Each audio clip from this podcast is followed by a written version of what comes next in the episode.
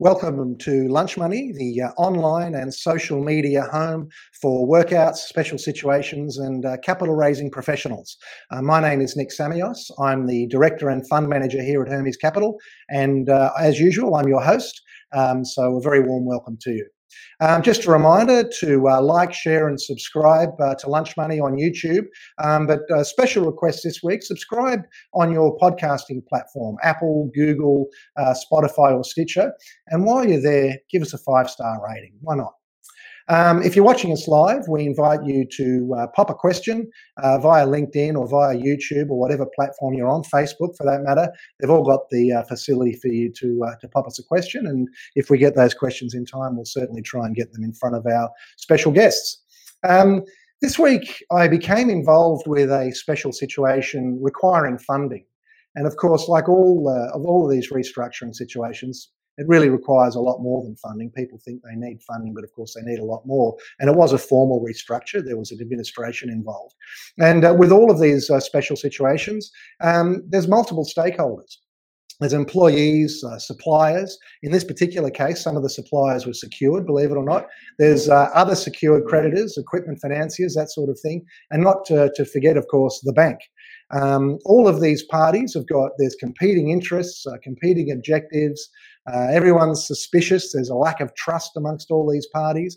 And all of this is going on in the fog of war, where you have um, a great deal of uncertainty. And there's a lot of uncertainty in these situations in the best of times. And of course, you know, we're now in this COVID era. And so uh, it's uncer- uncertainty to the power of uh, pick a number. Um, I wanted you to picture this uh, scenario, and I tried to think if there was a scene from a movie that I could show you that, that would describe uh, what it's like, this milieu, this parachuting into uh, into the whirlpool. And there is a movie, of course, and that movie is Anchorman.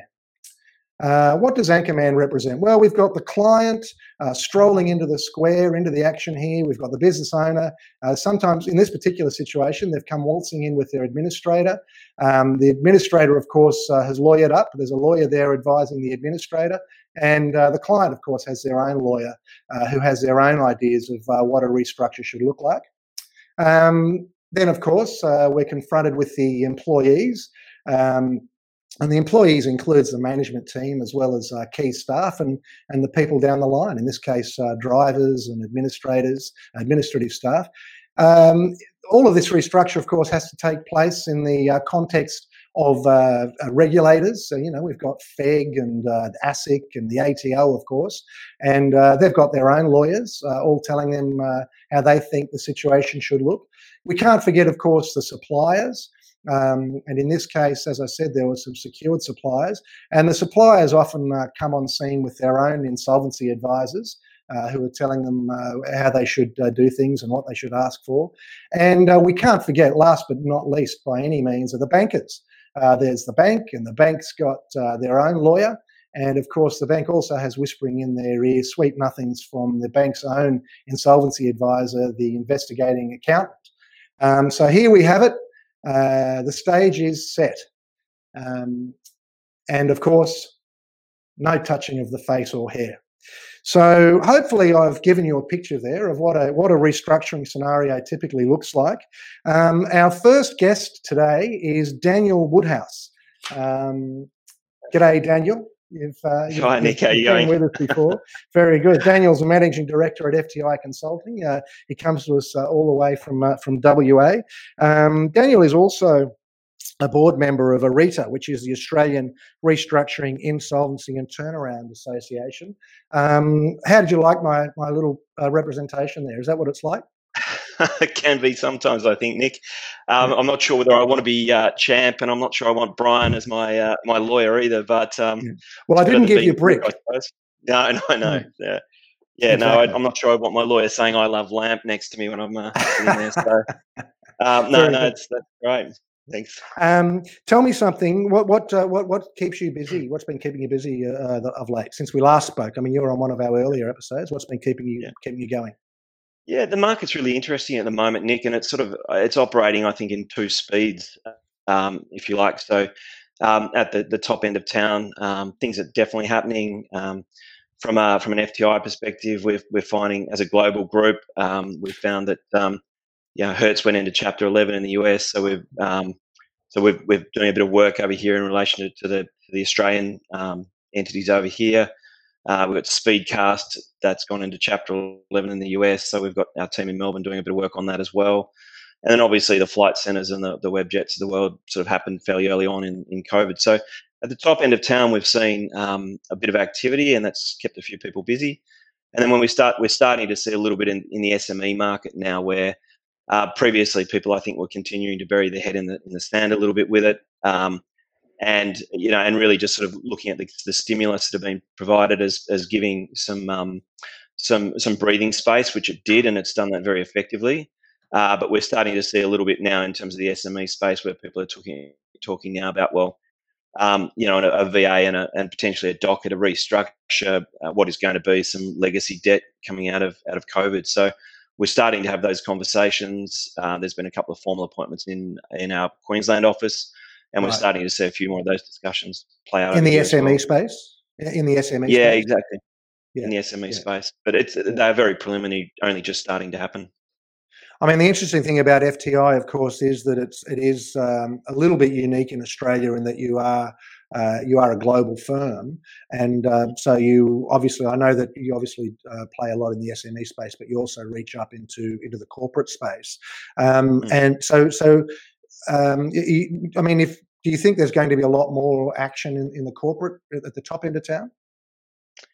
Uh, look, it's a, it's a really interesting question. I think it's going to depend on the on the segment, the sector, and how badly that's been impacted by COVID. And so you're mm. obviously seeing the travel sector. I think globally, um, there's a lot of funds that actually deal specifically with hospitality assets, so hotels right. and restaurant groups. I, I, can see that they will need to um, there will need to be some work done there. And I, you know, anecdotally understand there's some informal work already going on there. So I, I expect we'll start to see a little bit sort of happening in that space.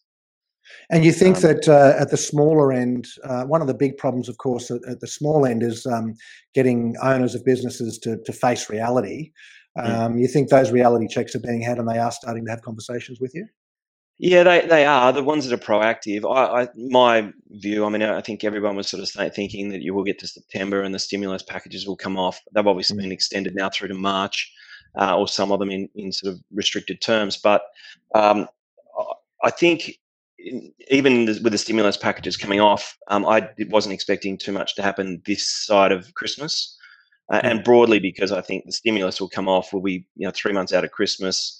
You won't start to see much pressure from the secured lenders in that environment, in an environment where we've just come out of COVID and we're heading into Christmas. Yeah. So I'm expecting the SME sort of stuff to really, really start sort of ramping up next year when when there starts to be a bit of a pressure applied. And can I ask you, and forgive me for putting you on the spot with this one, um, just just very briefly because it's a subject we could talk about for hours. But you know, in I guess not you know whether or not it's in your capacity as a as a board member of Arita uh, or your own personal opinion. Um, I mean, do you think that the government should just take the training wheels off and let the market?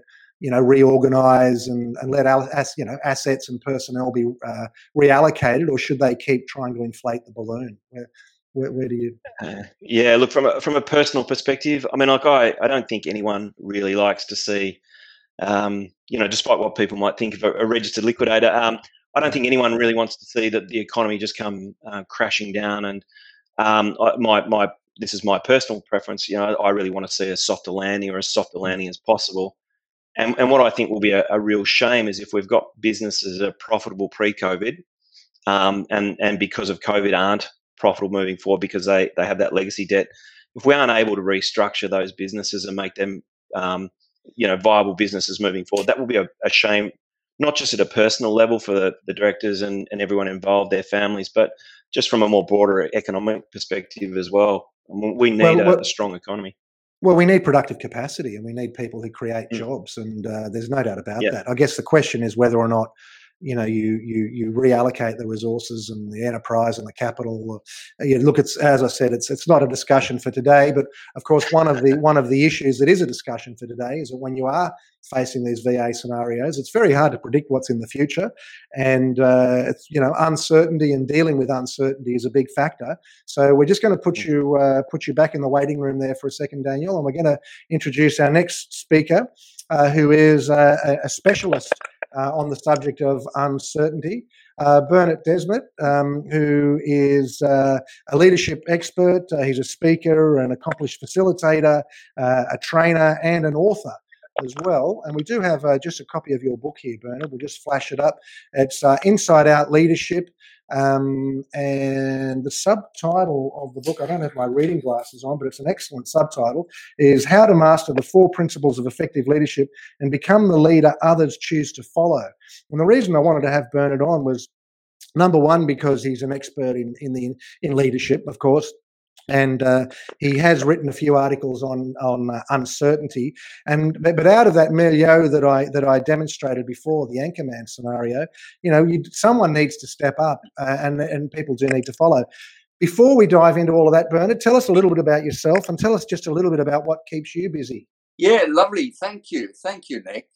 Um, maybe interesting. Maybe I, I, give a little bit of context to to my background. Um, different multinationals in the UK, South Africa, Australia, and you know the the unfortunate experience was in uh, in most of these teams we we consistently operated uh, at less than the uh, the sum of our parts. There was more misalignment uh, in our purpose and focus uh, and common interest than alignment. There was you know, more mistrust than trust. Uh, more was unspoken than spoken. So, um, you know, I kept reflecting and kept staying in this question. You know, why, if if teams are so powerful, is is teamwork so rare? Um, and yeah, I've devoted the the the second half of my career to uh, and my passion to to working with leadership teams. You know, helping them uh, flourish and, and consistently operated more than some of their parts. So, yeah, I've had uh, the wonderful privilege of working with uh, both in the public and private sector across financial services, construction, retail, professional services, investment banks, fund managers. There are two themes that are keep recurring in the conversations I'm having. As one CEO put it to me last week, we were having a conversation, and he said, uh, you know, pre-COVID, we were we were all teaming together in the office. Du- during COVID and the lockdown, uh, we were all teaming apart. Uh, there was no alternative. Now, as we're entering into this hybrid phase, we teaming together and apart. And and how do we how do we coordinate action? How do we get done what's most important be done? How do we secure cooperation and commitment? So that that's that's really a, a key theme emerging um, in my discussions, and certainly keeping my my attention um, focused on addressing those. So you, have done a bit of work in the construction industry, you say? I have, I have, Nick. Yeah, that, would yeah. be a little bit different, I would have thought. Well, you know, in, in the construction industry, um, they've kept going. They've mm. kept going. Um, you know, it's it's certainly, and, and I'm generalizing. Uh, I have the, the wonderful privilege of sort of working through the vertical from multi-billion organizations to uh, to fifteen million dollar construction companies. Um, the common the common um, you know I guess gift in all instances is they they keep keeping going. You know, obviously under different uh, different circumstances. Um, but uh, it's it's it's more as business as usual than, than unusual, which which is encouraging. Um, right. Okay. And, I, and and so you go down. To, you, you said uh, some of the smaller smaller turnover construction companies as well. So uh, yeah, that, that's really yeah. where the rubber hits the road compared to say financial it, services. it, it is. You know, I mean, one of my clients is more involved in um, you know commercial property and uh, in the retail space, and clearly, you know, they um, their, their challenge is obviously just the foot traffic and, and what's happening in retail at the moment. So that you know they would be um, in in um, in the servicing side, you know, pretty pretty stretched. However, you know, there's uh, there's construction happening. There's new uh, opportunities uh, being uh, being worked on at at the moment. And um, I know that when I spoke to you a bit earlier, you said you hadn't seen the movie Anchorman, but um, I'm sure that the the little uh, illustration there is that something that that you'd be familiar with, having uh, competing interests and uh, disparate uh, disparate parties. Yeah, no, no, absolutely. You know, absolutely. I think you know right now, yeah, Nick. You know the the most in, in, the most critical thing is is is trying to understand where where people are at you know, I guess in your game, of course, there's there's always the the, the, the competing interests. In my space, there, there's competing concerns, and and what I mean by that is, if if we think about this as human beings, we, we're never not in concern. We, mm. We're never not thinking, speaking, acting, listening from what's important to me that could be going better. And and right now, you know, we've got um, CEOs and, and executives in real concern about, you know, what does the future hold? You know, uh, how are we ever going to get back to levels of performance, profitability, and so on? Mm. You've got other members in the organization whose primary concern is how am I going to pay the bills? I've been mm. stood mm, down. Mm. I can't afford to live. So, um, whilst we've got in many respects, you know, in, in, in I, I guess it's never the simple, but in, in your world, competing interests in the workplace right now, they, they, they're really competing concerns. And, and mm. how do we legitimize those concerns um, such that, that people have greater access and resourcefulness to, to moving through what what is you know the only certainty in life nick is uncertainty. Um, well that's true. Look we'll bring we'll bring we'll bring daniel back. Just uh, one an yeah. interesting thing um, you, you, maybe you could tell me who said this um, bernard but uh, uh, one you know one of the seven sources of power one of the sayings is that the power accrues to the person uh, who can deliver certainty or minimize uncertainty. Um, Daniel, um, I guess uh, you heard what Bernard had to say there. Mm-hmm. I mean, as as someone who, I mean, obviously, we're talking about the special situations where there's uh, a restructuring, whether it's formal or otherwise. Uh, I mean, what sort of challenges do you have in terms of uh, getting everyone on the same page? I mean, I don't know if you can actually pull them together as a team, all those different parties, yeah. or at least getting them on the same page. Yeah, look, a lot of what Bernard was saying then really resonated with um, what we see um, in a in a restructuring scenario, and and I've been lucky enough to work um, all over the world. So whether that be in North America or South America or um, Europe or uh, or if you're in a, you know, I, did a lot of work in the Caribbean as well, or you're you know you're in a local jurisdiction. People's um, uh, concerns are, are, pretty consistent. They they want that, or they're chasing as much certainty and comfort as they can possibly get. And in a restructuring scenario, you're in a in a situation where there's all that certainty has been taken away from them. So building trust quickly is a really important thing, and I think there's a few things that go with that, and and things like showing empathy and understanding of the people's position and where, and where you know the, the problems they're facing. Um, I think then you know being honest and consistent and saying, well, look, I can't guarantee you anything in this scenario, but what we can guarantee you is that we're going to be working really hard. Um, and this is the and, and this is our vision, and this is we're going to take you, and and getting people to sort of come on that journey, and and keeping people on that journey is is is you know is really then about being consistent with what you've said, and your actions need to marry what you've told people that, that you're doing. And if you are going to change for whatever reason, because you're in such a, a, a dynamic situation, then you, you need to be honest and, and and bring people with that so with you on that. And i think you know and and that point you make about bringing people together is, is massively important because you can't do everything yourself you know no matter how good you are in a trading business you know look whether that be we're, we're trading a supermarket through covid um, or we're doing a national chain like watchworks or you're doing hertz with 38000 employees you know like it you, you can't trade those businesses on your own. So a real fundamental piece that that's probably overlooked in a lot of what we do is is on is is creating certainty and trying to and bring a vision and bringing people through because I can't scan baked beans and I can't you know I can't rent a car and I can't do all those sorts of things. So we need people there. It's a fundamental part of what we do.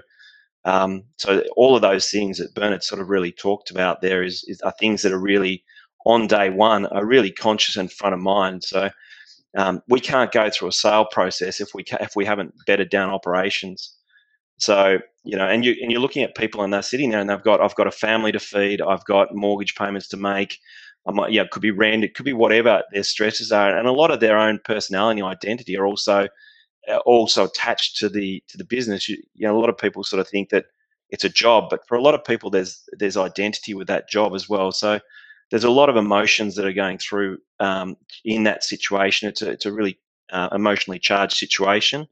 So your role and a big part of your role, if you want to do an effective restructuring or, or sell the business, is you need to calm that situation down pretty quickly, and and you need you need to bed operations down. So, um, you know, there's there's a lot to that, and and early early in your engagement with people, it's it's it's probably it's one of the more fundamental things that that is really sort of in in my mind anyway.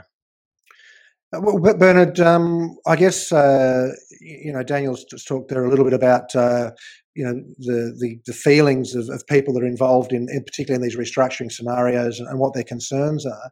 I mean, what are this? And, and, and, we're talking. We've talked a lot about, I guess, employees, but of course, there's also uh, you know, it's one thing to get the employees and the management team on board, but of course, you've got to also get the bank on board because if the bank, um, if the bank uh, doesn't like the plan, the bank doesn't back the plan, well, it could be game over. Uh, ditto with the suppliers. In the end, you've got to, you know, you've got to vote you've got to get the suppliers to vote in favour of a restructuring plan if it's a if it's a formal restructuring plan and uh, i guess in those scenarios particularly when you're talking to bankers and creditors, one of their big concerns is well, you've put this plan on the table, and that's all very well. But how do we know that you're going to be able to execute on that plan? Um, you know, so what, what, are you know what are some of the things uh, people can do to sort of take the take the sting out of the uncertainty for for those scenarios? Yeah, great, great question, Nick, and and I want to come back to a couple of points you, you made, Daniel. And preeminent uh, English novelist said, "When when nothing is sure, everything is possible," um, which is which is which is great to to hold on in uh, in these times. If I may just touch on your point around, um, you know, this this this natural orientation we have for certainty and, and, and clarity. And, and in such times, my invitation to leaders is, and this may sound paradoxical, is, is stop trying to provide certainty and clarity. You can't. All you can do is instill confidence. Hmm. And, um, you know, uncertainty is just part of life. We, we live in it. Uh, it's, it's, when we accept the normality of uncertainty, we move into places of greater confidence. But let, let, me come back to your specific question. I've been involved in the back end of some mergers and acquisitions. And I, have got a, it's, it's never this simple, but I, I do have a, a, a very simple perspective on this. And I'll share two examples one that worked and one that didn't. And that is, you know, in a restructure, wherever this is a merge and acquisition, they rise or fall based on the quality of the working relationships between the parties.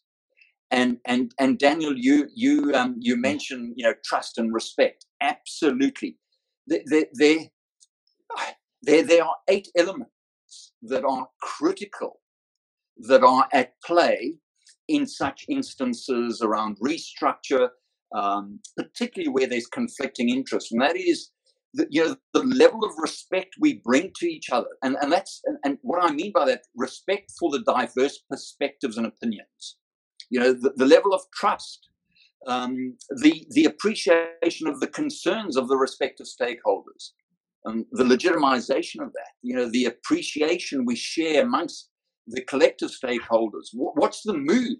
What's the mood when we show up? I'm I'm doing an enormous amount of work with what's the mood that's going to serve us in working through um, what's in front of us you know are we are we showing up in a mood of frustration annoyance irritation um, um, uh, helplessness, or are we showing up in a mood of acceptance, ambition, enthusiasm, curiosity?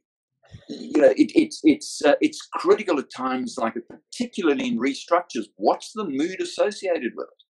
And, well, with these restructures, Bernard, there's a lot of uh, they're very intense because it's all about the money in many respects. You know, your, your employees want to know if they're going to get paid. Suppliers, you know, they they're being asked to uh, eat what I might call a mud sandwich. Uh, when it comes to 10 cents in the dollar or 20 cents in the dollar.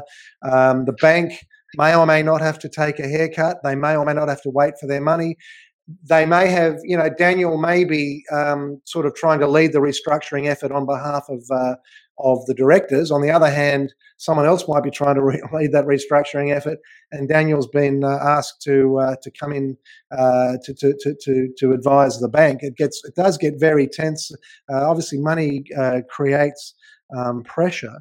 I mean, yeah, how, how, you're dragging it all together. And, and, and look, I think um, Bernard touched on some really important points in in, in that, and um, and I think when you start to start to understand what the various stakeholders' interests are, um, that's a really a really important part to to restructuring a business because it's only when you understand what their motivations are that you you can start to pull together a, a deal. And I, I, do like the whole, you know, where there is uncertainty, everything is possible because you know we're coming in pretty much with a clean slate at that point, and we are looking, you know, all all options are available. But you know, in, in terms of creating a, a restructuring, it's not too dissimilar to a, a deal where you're also looking at what each party's leverage points are.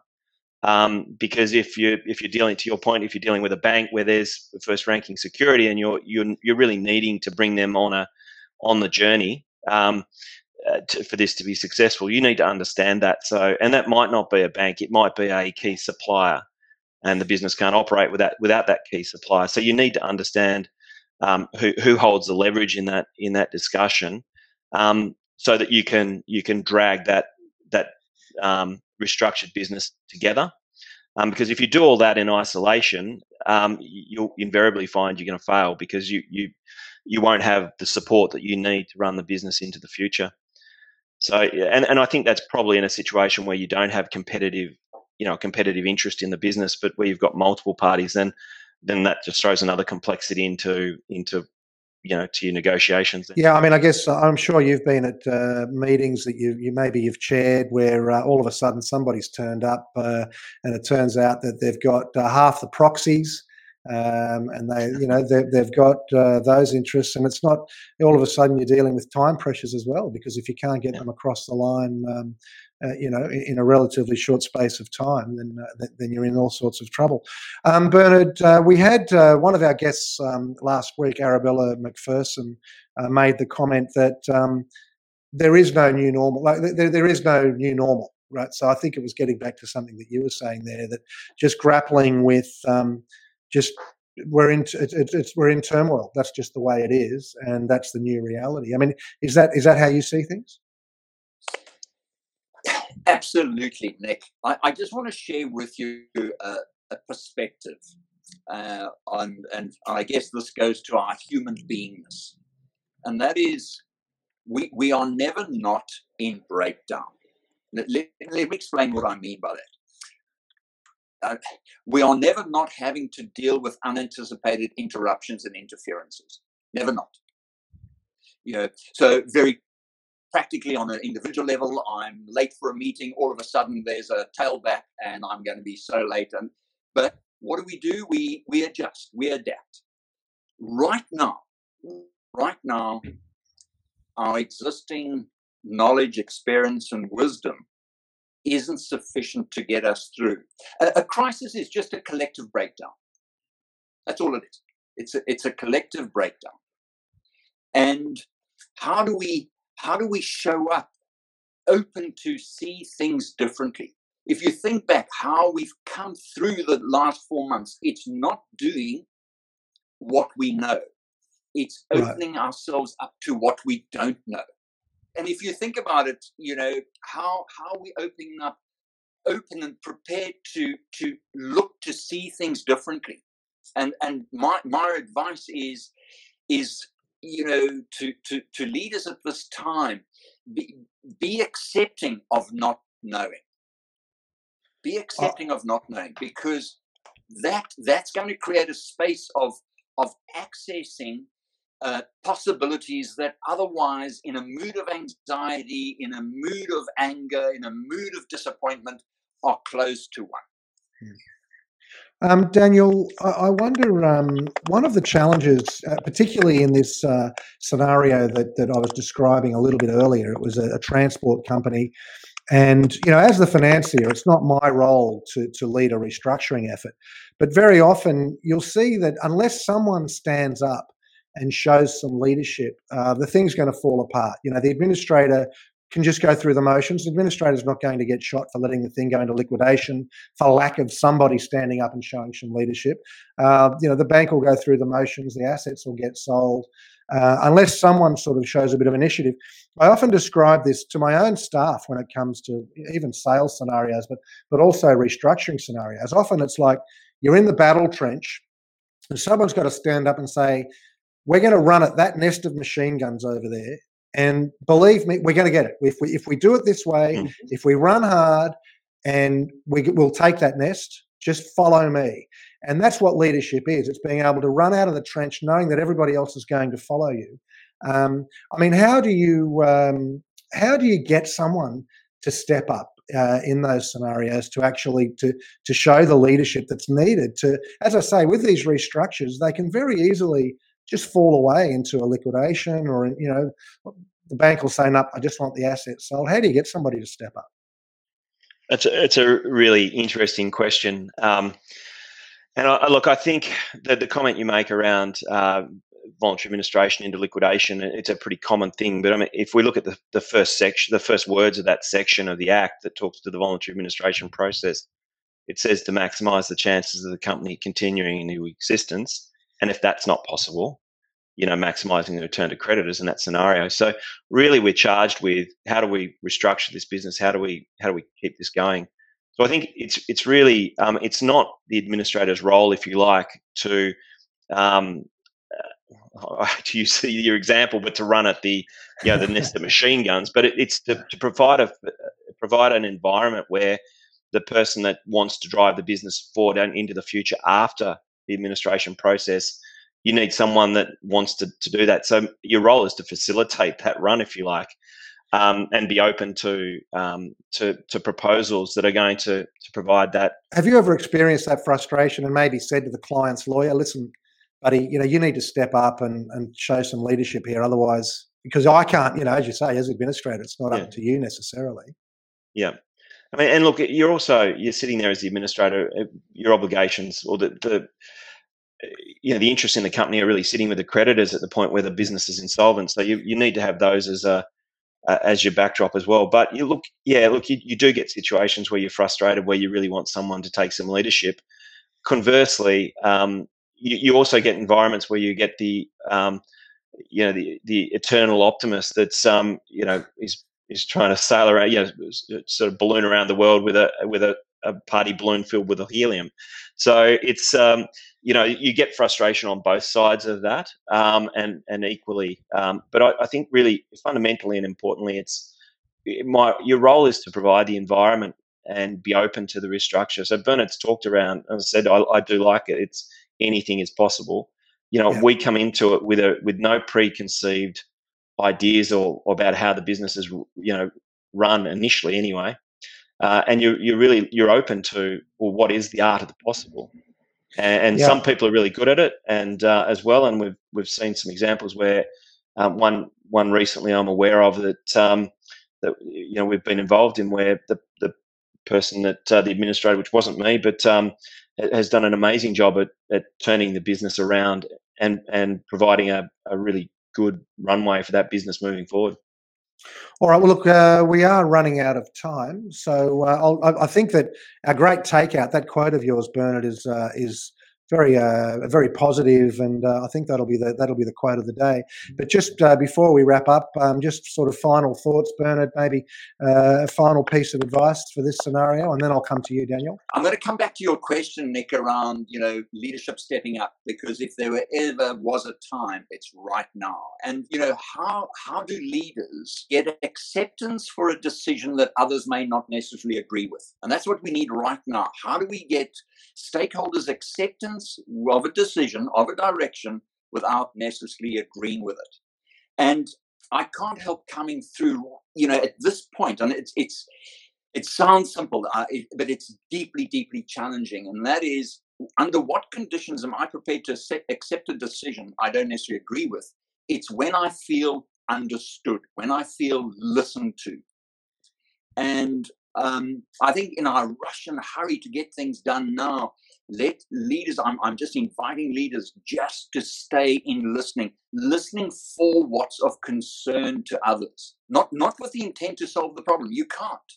just legitimize it. That's what empathy is. Empathy is about mm-hmm. listening with the intent to understand. That's uh, yeah, that's that's very interesting, Bernard. Look, well, um, I, am I'm, I'm thinking of uh, Stephen Covey's habit for uh, seek seek to understand and then to be understood. Uh, e- e- exactly. Yeah, yeah. And, All know, right. Let's go back. There's wisdom in that.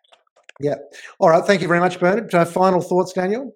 Yeah, look, it's uh, it's been great talking about this. I, I find uh, this leadership and, and understanding motivations one of the more interesting parts of with what I do. But um, look, I think as Bernard says, spend time understanding what the motivations of the the, the, the people involved, the parties are, and uh, and I think that's fundamentally important because during during a restructure, you'll have multiple parties with with self people acting in self interest. So not too dissimilar to you know to game theory and um, you know you got multiple people thinking with different different motivations and some people frankly just want to see rome burn um, and and because it's it's in their best interest to see that. So you need to understand why people are acting in a certain way uh, and then and then spend time thinking about why why they might be doing that and then and then fun, you know, and how that might derail what is going to be in the in ultimately in the company and the creditors and the and, and everyone's best interest. So you need to understand that. I mean, look, you've just mentioned a couple of things there: uh, game theory and uh, that, that that that those people who, uh, if they're going to lose 90 cents in the dollar, they may as well see Rome burn. We could talk for another hour all about that. But look, we'll leave it there. Thank you very much, uh, Bernard. Thank you very much, Daniel. Thank you very much to our, uh, our live viewers on LinkedIn, YouTube, Facebook. Uh, and thank you very much to those of you uh, who are listening to us later on uh, on replay on YouTube or uh, via the podcast platforms. Thank you, guys. Thank you very much. we'll see you next time. Cheers.